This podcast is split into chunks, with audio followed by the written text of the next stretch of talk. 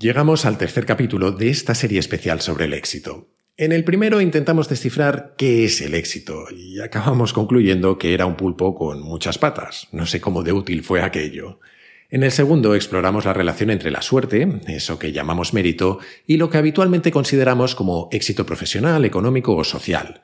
En aquel, la conclusión fue que la suerte juega un papel esencial, que el mérito no es exactamente lo que solemos pensar que es, y que el éxito depende muchas veces tanto o más de cómo el resto nos perciban que de lo que nosotros hagamos.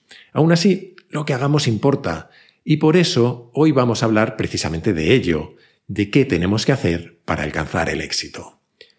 Vale, solo decir estas palabras hace que se dispare una alarma gigantesca en mi cabeza, porque muchas veces este es el terreno de gente de esa que corre Ironman, se tatúa y se anilla de pies a cabeza, te cuenta una bonita historia sobre cómo superar tus límites y luego se forra a base de vender a otros que con cuatro ideas sencillas puede forrarse cualquiera. Yo no creo en eso. Tampoco creo en mucha de la mística alrededor del desarrollo personal ni de eso que llamamos autoayuda.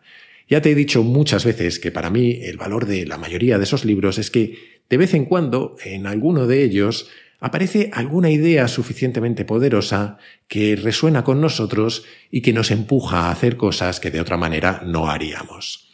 Y en el fondo es de eso de lo que te voy a hablar hoy, porque yo no sé qué es exactamente lo que hay que hacer para alcanzar el éxito, pero sí creo que hay hábitos y principios que pueden ayudarnos.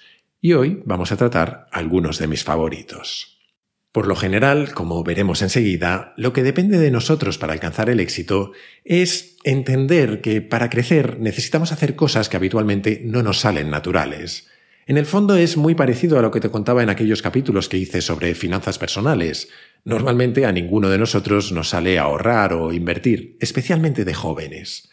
Solemos preferir gastarnos el dinero en disfrutar en el presente. Pero quienes aspiramos a tener éxito ahorrando o invirtiendo, acabamos desarrollando principios, hábitos y sistemas para ir en contra de esa gratificación inmediata que nos sale tan natural. En mi caso, por ejemplo, te conté que parte de mi camino había consistido en automatizar lo más posible el ahorro para que ni siquiera fuera una decisión que yo tuviera que tomar.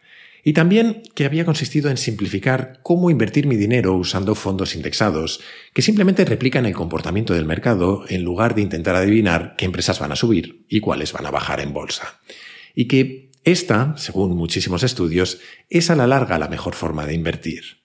En aquellos capítulos te hablaba de una empresa que es la que yo uso desde 2016, mucho antes de empezar con el podcast, y que te recomendaba simplemente porque me gustaba. Es más, yo no tenía patrocinadores por entonces, ni nada de eso. Su nombre es Indexa Capital, y sé que muchos oyentes os hicisteis usuarios a partir de aquellos capítulos. Por eso me hace mucha ilusión que sean los patrocinadores del capítulo de hoy. Porque, además, son una de las empresas que más me gusta por cómo hacen las cosas.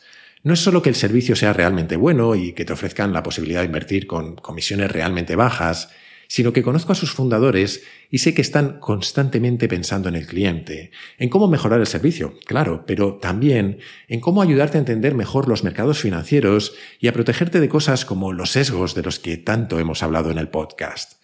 Así que si ya inviertes o si quieres empezar a hacerlo, te animo a que le pegues un vistazo a Indexa Capital. Es más, Puedes usar el enlace indexacapital.com barra T y no tendrás comisiones de gestión de Indexa durante todo un año en tus primeros 10.000 euros invertidos en una cartera de fondos. Y por si no puedes apuntarlo ahora, que sepas que tienes el enlace en las notas del capítulo.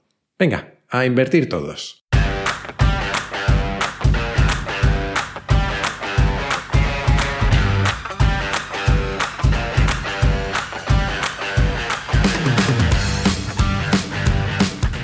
Soy Jaime Rodríguez de Santiago y esto es Kaizen, el podcast para mentes inquietas en el que te acerco a personas, a ideas y a técnicas fascinantes de las que aprender cada día.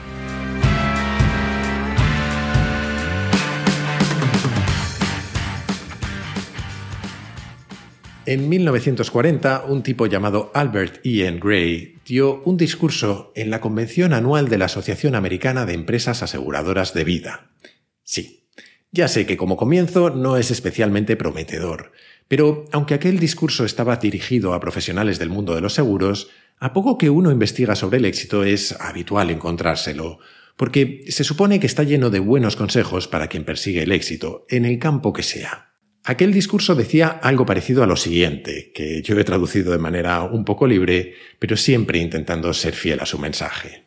Hace varios años me di de bruces con la incómoda idea de que estaba tratando de supervisar y de dirigir los esfuerzos de un gran número de hombres y de mujeres que trataban de lograr el éxito sin saber yo cuál era el secreto para hacerlo. Y naturalmente aquello me llevó a darme cuenta también de que, independientemente de cualquier otro conocimiento que me hubiera llevado a ese puesto de trabajo, indudablemente me faltaba el conocimiento más importante de todos. Por supuesto, como casi todo el mundo, yo fui criado en la creencia popular de que el secreto del éxito es el trabajo duro, pero había visto a tanta gente trabajar duro y no lograrlo, y a tanta otra ser exitosa sin hacerlo, que acabé convencido de que el auténtico secreto no era el trabajo duro, aunque en la mayoría de los casos seguramente era uno de los requisitos. Así que me lancé a investigar, lo que me llevó a biografías, autobiografías y ensayos sobre el éxito y sobre personas exitosas, hasta que llegué a un punto en el que me di cuenta de que el secreto que intentaba descubrir estaba no solo en lo que aquellas personas hacían, sino en el motivo por el que lo hacían. Me di cuenta de que el secreto que buscaba seguramente no sería válido para todas las definiciones del éxito, pero que aún así debería servir a cualquiera a quien se lo enseñara, y que, por lo tanto, debería ser algo común a todo aquel que hubiera sido exitoso. Es decir, estaba buscando el común denominador del éxito. Y como eso era exactamente lo que buscaba, eso es exactamente lo que encontré. Pero como ese común denominador es tan grande, tan poderoso y tan vitalmente importante para vuestro futuro y para el mío, no voy a hacer un complicado discurso sobre él, sino que voy a explicarlo en palabras tan simples que cualquiera pueda entenderlo. El común denominador del éxito, el secreto del éxito de cualquier individuo y de cualquiera que haya sido exitoso, se encuentra en el hecho de que él o ella adquirió el hábito de hacer aquello que a quienes no logran el éxito no les gusta hacer. Toma ya, con un par. Seis párrafos para decir que quienes tienen éxito lo tienen porque hacen cosas que a quienes no lo tienen no les gusta hacer. Menos mal que Kaizen se puede escuchar gratis, porque si no, alguno me pedía que le devolviera el dinero, y con razón. Vamos a ver si lo mejoramos, porque aquí no acaba el discurso del amigo Albert. No te lo voy a leer entero, porque es largo, pero de forma resumida su teoría es la siguiente. Dice que puedes criticar su idea, puedes darle muchas vueltas, pero según él, cuando hayas terminado, verás que es cierta. Que esa simple frase, eso de adquirir el hábito de hacer lo que a quienes no tienen éxito no les gusta hacer, explica por qué gente que llega a un puesto de trabajo con todos los conocimientos necesarios para hacerlo de maravilla acaba convirtiéndose en un fracaso decepcionante y otros, a pesar de partir en clara desventaja, logran éxitos excepcionales. También dice que si intentas destilar cuáles son esas cosas que quienes fracasan odian hacer, es fácil, porque son el tipo de cosas que tú y yo y cualquiera, incluidos quienes tienen éxito, odiamos hacer. O lo que es lo mismo, el éxito lo consigue una minoría de personas y por lo tanto no podemos esperar que se logre haciendo lo que nos sale natural y lo que hace todo el mundo. Gray dice que las cosas que no nos gusta hacer, así en general, son demasiadas para discutirlas en su discurso, Así que se centran aquellas que no les gusta a quienes trabajan vendiendo seguros de vida, que también son muchas, pero que parten de una única cosa, que es específica a su trabajo. No nos gusta llamar a gente que no quiere vernos, ni hablar con ellos de algo de lo que no quieren hablar. Pero si tampoco les gusta a quienes tienen éxito, ¿por qué lo hacen? Pues porque les ayudan a conseguir lo que quieren, quienes tienen éxito tienen un propósito lo suficientemente fuerte como para hacer lo que sea necesario para conseguirlo, mientras que el resto buscan métodos que les den una vida cómoda y se quedan satisfechos con los resultados que esos métodos conllevan. Muy bien. Yo voy a parar aquí, aunque el discurso de Gray tiene bastantes más ideas y te animo a leerlo. Te lo voy a dejar en las notas. Y voy a parar aquí porque ya hemos tocado lo que más me interesaba. Que no es tanto lo de sobreponernos a las dificultades, hacer lo que no nos gusta y todo eso, porque creo que entra dentro más o menos de la dimensión del esfuerzo, sino algo un poco más sutil que hay detrás de ello. Y es que si dejamos de lado todo aquello que no controlamos, como la suerte, pienso que la principal clave de aquello que podemos hacer cada uno de nosotros para tener éxito tiene que ver con aceptar la realidad, con aceptar que las cosas funcionan como funcionan y no como nos gustaría que lo hicieran, con alimentarnos de las dificultades que conllevan para aprender del mundo y de nosotros mismos, para aprender, en el fondo, que cada uno tenemos nuestra propia naturaleza y que necesitamos conocerla para saber cómo aprovecharla y cómo protegernos de ella.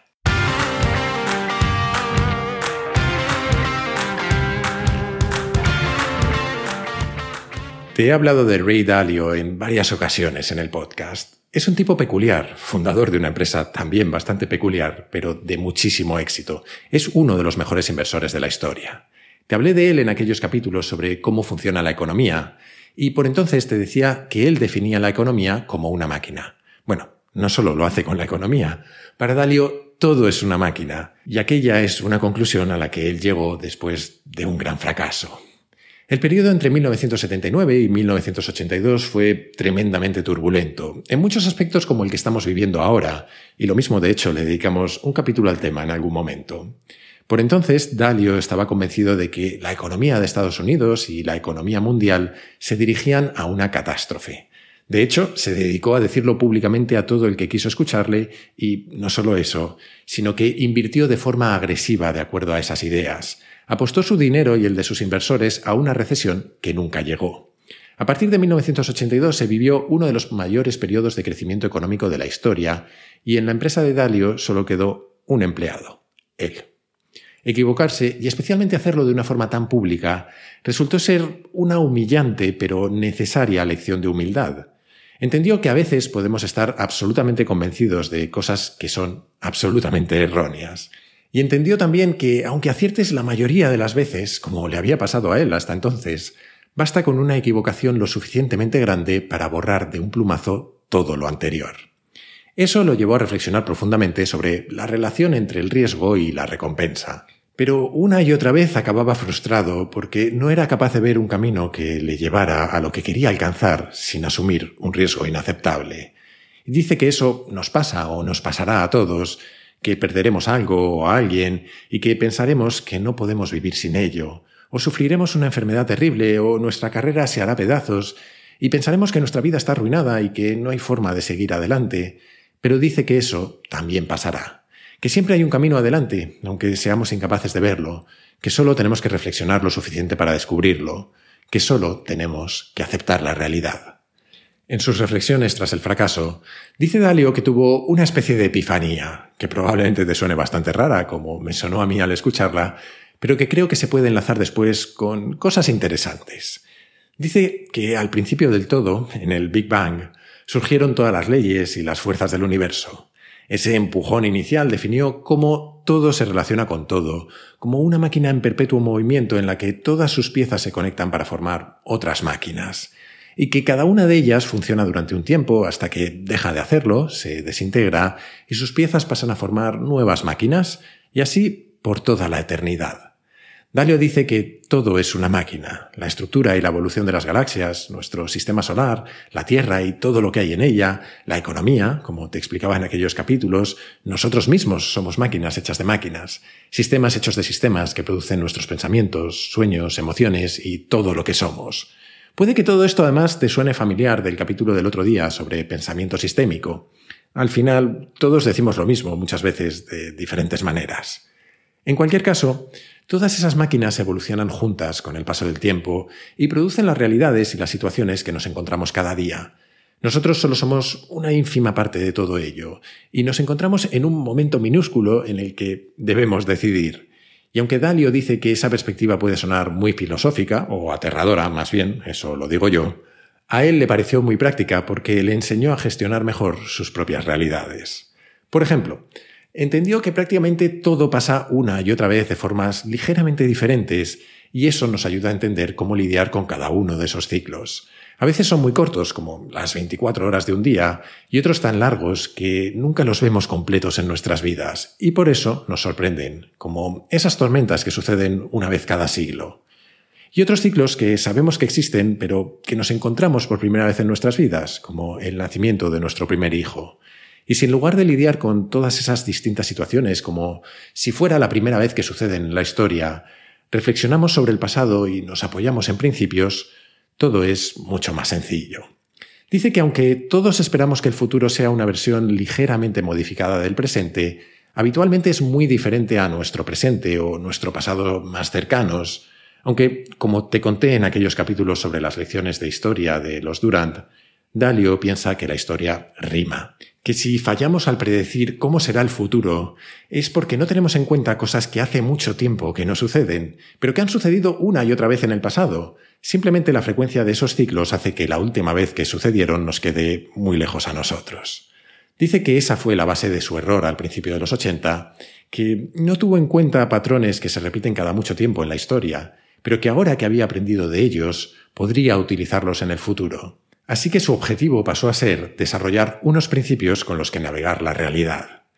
Y de aquel debate entre riesgo y recompensa entendió que van siempre de la mano, que cuanto más queremos conseguir, más solemos tener que arriesgar, y que encontrar ese equilibrio es esencial en la vida. Aunque se manifieste de distintas formas, todos nos enfrentamos a la misma elección.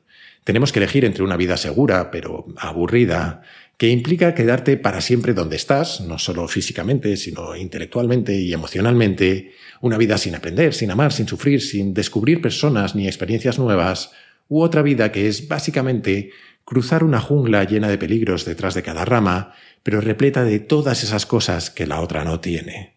Dice que es una elección constante entre conseguir los grandes objetivos que nos marcamos o evitar el dolor necesario para lograrlos, y que esa respuesta es individual para cada uno de nosotros. Y aquí me veo obligado a intervenir, porque aunque él lo plantea así, creo que no deja de ser una caricatura. Seguramente no es tanto un extremo u otro, sino que todos estamos en algún punto del espectro entre ambos. Es más, pienso que todos sentimos que estamos en alguna versión de esa jungla. Creo que nadie se conforma conscientemente con quedarse en un limbo en el que nada sucede mientras la vida pasa. A veces, eso sí, la vida nos lleva ahí, por un rato o para siempre. Y muchas veces, si salimos de esos limbos, es porque sentimos la llamada de esa jungla, porque hay algo en nosotros que nos empuja a seguir y a tratar de dar significado a nuestras vidas. Por eso, aunque sea una caricatura, creo que es útil, porque no deja de ser un recordatorio para que nos planteemos en qué partes de nuestras vidas tal vez estemos en ese limbo. Tras su fracaso en los 80, Dalio tuvo que elegir entre buscarse un trabajo seguro o asumir el riesgo de seguir siendo independiente. Ambos caminos, dice, le llevarían a una vida diferente. Su decisión fue que, mientras pudiera pagar las facturas, poner comida en la mesa y educar a sus hijos, su elección era cruzar la jungla para perseguir la mejor opción de vida para él. Eso es lo que él llama el valor para perseguir nuestro camino. Y yo pienso que llamarlo valor es una forma de hacernos sentir bien cuando lo hacemos, pero también mal cuando no, y no creo que sea especialmente útil. Más que de encontrar el valor, yo prefiero hablar de encontrar los motivos tiene mucho que ver con eso que te contaba en aquel capítulo sobre las cosas que los nietos deberían saber y las razones que tenemos para vivir, que pueden ser grandes objetivos, incluso un propósito vital, o cosas mucho más pequeñas, minúsculas alegrías de la vida, la gente que nos rodea, o simplemente seguir adelante, reinventándonos y creciendo para superar el dolor.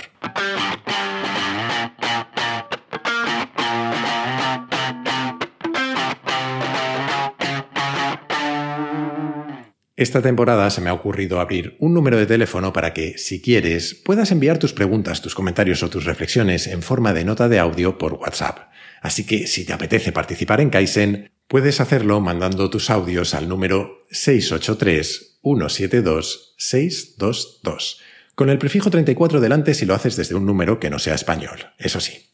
Y quiero dar las gracias a todos los que ya habéis enviado las vuestras. Han llegado bastantes, así que muy pronto empezaré a responderlas.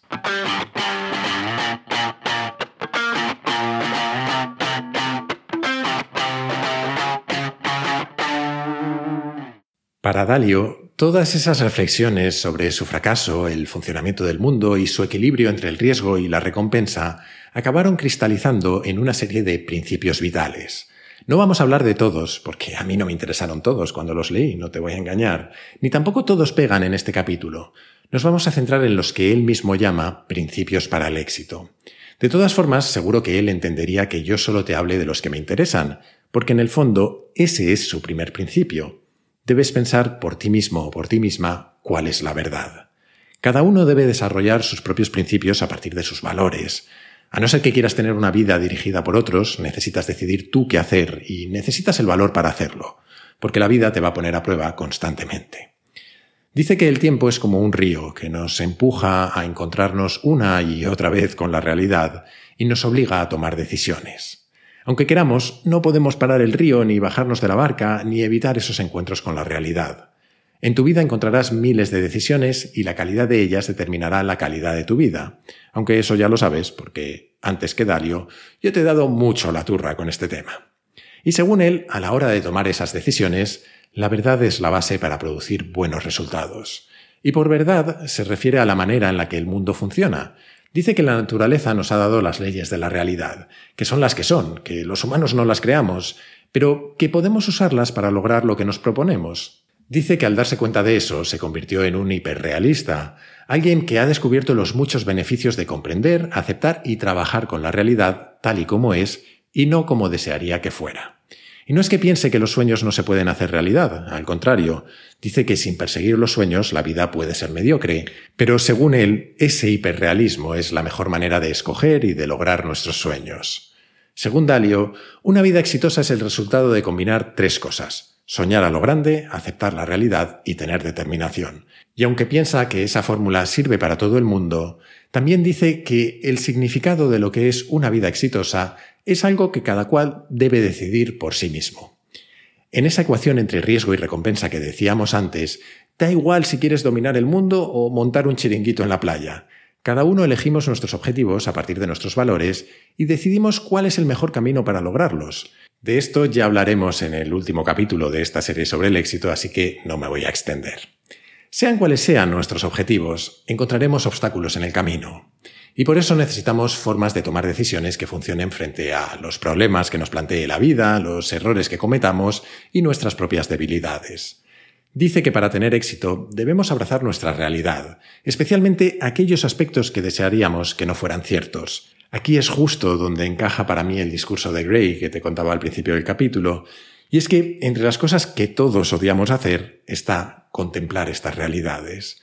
Enfrentarnos a nuestros problemas, nuestros errores y nuestras debilidades causa dolor, pero dice Dalio que con el tiempo aprendes que ese dolor es psicológico y que mirar las cosas desde otro ángulo hace que todo sea diferente. Dice que él aprendió a mirar los problemas de la vida como puzzles, que si era capaz de resolver, le recompensarían. Porque al solucionarlos, no solo se quitaba el problema de en medio, sino que aprendía principios o ideas para el resto de su vida. Dice que aprendió a tomarse ese dolor que nos despiertan como una pista de que estaba ante una gran oportunidad para aprender. Lo que le llevó a otro de sus principios, que dolor más reflexión es igual a progreso. La meditación, dice, le ayudó mucho a ver las cosas así. Aprendió que cuando se calmaba, afrontaba la realidad y lidiaba con ella, disfrutaba y el dolor se desvanecía. La reflexión está, según él, en el centro del éxito. Tenemos la capacidad de pensar de manera lógica para reflexionar y guiar nuestra vida. Y dice que hay un proceso de cinco pasos para el que, como verás, tampoco es que se haya roto la cabeza pensando. El primero es conocer tus objetivos y perseguirlos. Lo mejor para ti depende de tu naturaleza, así que tienes que conocerte y saber qué quieres de la vida.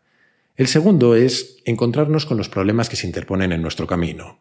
Estos problemas son normalmente dolorosos y si los gestionamos mal, algunos de ellos pueden incluso arruinarnos la vida, pero son inevitables, siempre van a estar ahí y para crecer y progresar necesitamos enfrentarnos a ellos.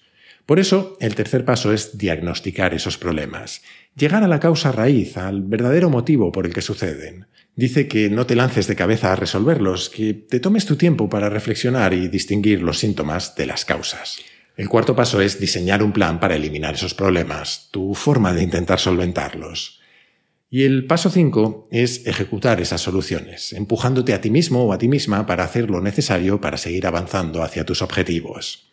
Y aunque así contados yo creo que no resuelven nada a nadie, lo cierto es que una vida exitosa, y una vida en general, no solo las exitosas, básicamente consiste en repetir estos cinco pasos una y otra vez, día tras día. Esta es nuestra evolución personal. Es la evolución de casi todo, en realidad. Es un proceso que está en todos lados, como una ley de la naturaleza. Piensa en cualquier producto, organización o persona que conozcas y verás que está en todas partes. Es aquello que suele decirse de que la evolución es adaptarse o morir.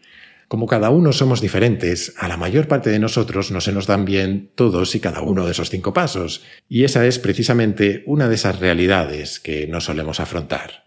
Porque en esa búsqueda de la verdad que para Dalio es esencial para el éxito, hay dos enormes barreras que debemos superar, nuestro ego y nuestros puntos ciegos, que ambos existen por cómo funciona nuestro cerebro. La barrera del ego, para Dalio, es la que nos impide reconocer nuestras debilidades de manera objetiva y por lo tanto hace que seamos incapaces de lidiar con ellas. Dice que nuestras necesidades y nuestros miedos más profundos residen en áreas del cerebro que controlan nuestras emociones y que no están accesibles a nuestro pensamiento racional. Y como nuestra necesidad de tener razón es muchas veces más importante para nosotros que la de saber qué es verdad, tendemos a creer en nuestras propias opiniones sin ponerlas realmente a prueba. En especial, no nos gusta mirar a nuestros fallos y debilidades. Y de hecho, cuando lo hacemos nosotros, o peor, cuando nos lo hacen ver los demás, nos sentimos con frecuencia atacados, nos enfadamos y lo rechazamos, cuando lo más lógico sería abrirnos a descubrir lo que sea que podamos descubrir. Y esto nos lleva a tomar peores decisiones, a aprender menos y a no alcanzar todo nuestro potencial. Este es, al menos, el punto de vista de Dalio. Yo creo que es incompleto, porque sí es cierto que el ego nos hace muchas veces incapaces de ver nuestras debilidades, pero también nos juegan malas pasadas al revés, cuando nos hace sentirnos inseguros o incluso impostores. De las trampas del ego hablamos hace bastante tiempo en Kaizen, en el capítulo 59 me parece, así que si te interesa el tema, te animo a escucharlo.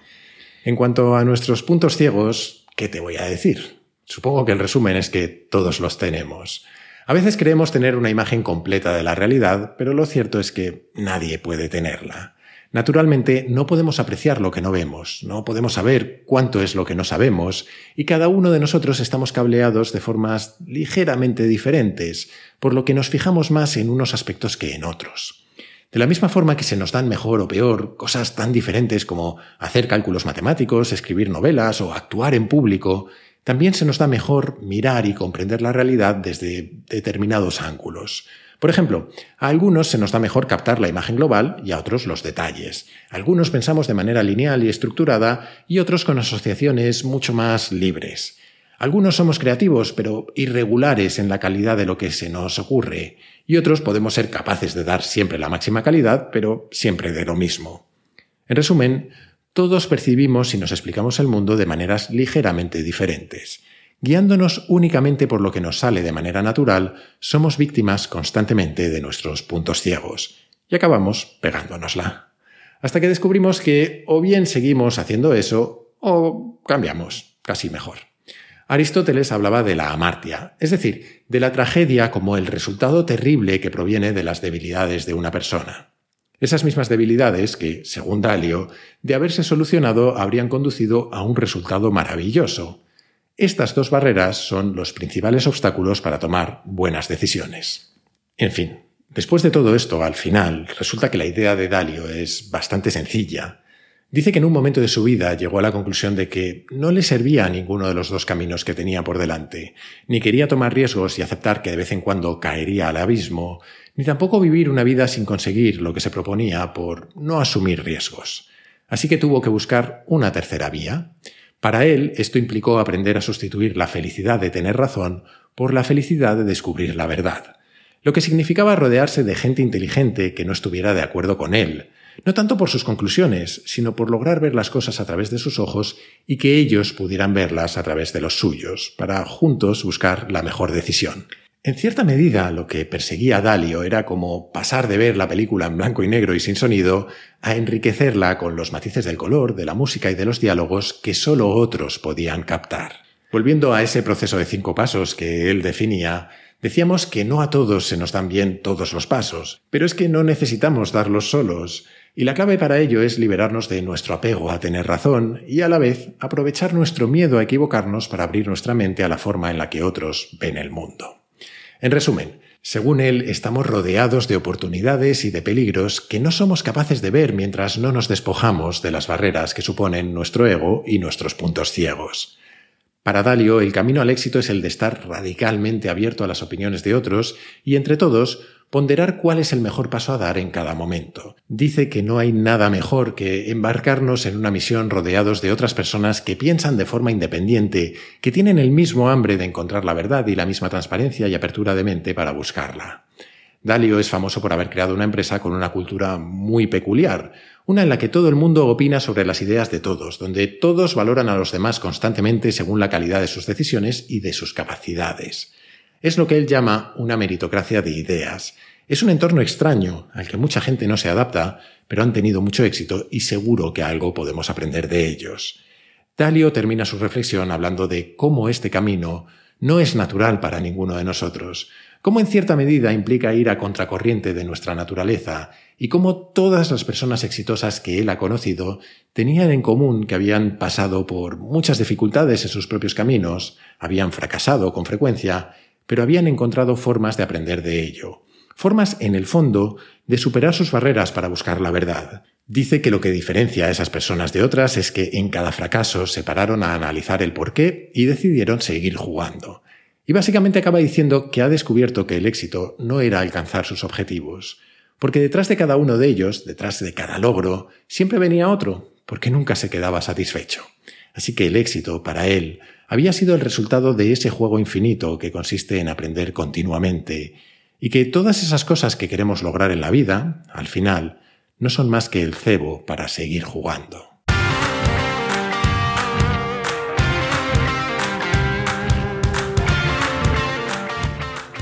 Para la mayoría de nosotros, independientemente de cómo lo definamos, el éxito suele implicar pasar de lo que sea que seamos o tengamos ahora a lo que nos gustaría ser o tener en el futuro. Es un proceso de cambio, un camino que debemos recorrer en el que siempre vamos a encontrar obstáculos y dificultades, porque si no los hubiera, ya estaríamos allí. La mayor parte de las veces esos obstáculos no dependen de nosotros, son simplemente la realidad, una en la que a lo mejor queremos financiación y los tipos de interés han subido, en la que no tenemos los conocimientos necesarios para lo que nos gustaría lograr, o en la que la suerte nos ha dado la espalda, o también en la que hemos metido la pata y decepcionado a nuestros inversores, a nuestros amigos o a nuestras parejas. En definitiva, en nuestro camino al éxito nos enfrentamos a situaciones en las que las cosas son como son y no como nos gustaría que fueran. Y esta es una idea que siempre ha resonado mucho conmigo. Ahora que lo pienso, creo que la frase que más he dicho en mi vida es, esto es lo que hay. Normalmente antes de remangarme para afrontar lo que sea que haya. Ese, precisamente, creo que es el juego infinito de nuestras vidas. Uno en el que nos obligamos a evolucionar constantemente. Y la mejor forma que conozco de jugarlo es básicamente la que propone Dalio, combinar esa mentalidad de crecimiento de la que hemos hablado muchas veces con el autoconocimiento. Es decir, tener la disciplina necesaria para poner continuamente a prueba nuestras convicciones, entender que pensamos lo que pensamos porque creemos que es verdad, si no pensaríamos otra cosa, pero que es imposible que tengamos razón en todo, y comprender que somos nosotros mismos, nuestro ego, nuestros sesgos, nuestros puntos ciegos, los que nos interponemos en el camino. En el fondo, en eso es en lo que coinciden Dalio y Gray porque no hablan de lo mismo, pero sí tienen cosas en común. Los dos ven el camino al éxito como uno en el que la forma de superar los obstáculos que nos encontramos es derribando nuestras propias barreras, esas que nos impiden evolucionar. Y para hacerlo, los dos creen que se necesita la fuerza que nos da tener un propósito. Pero del propósito y de mi definición del éxito hablaremos en el siguiente capítulo de la serie.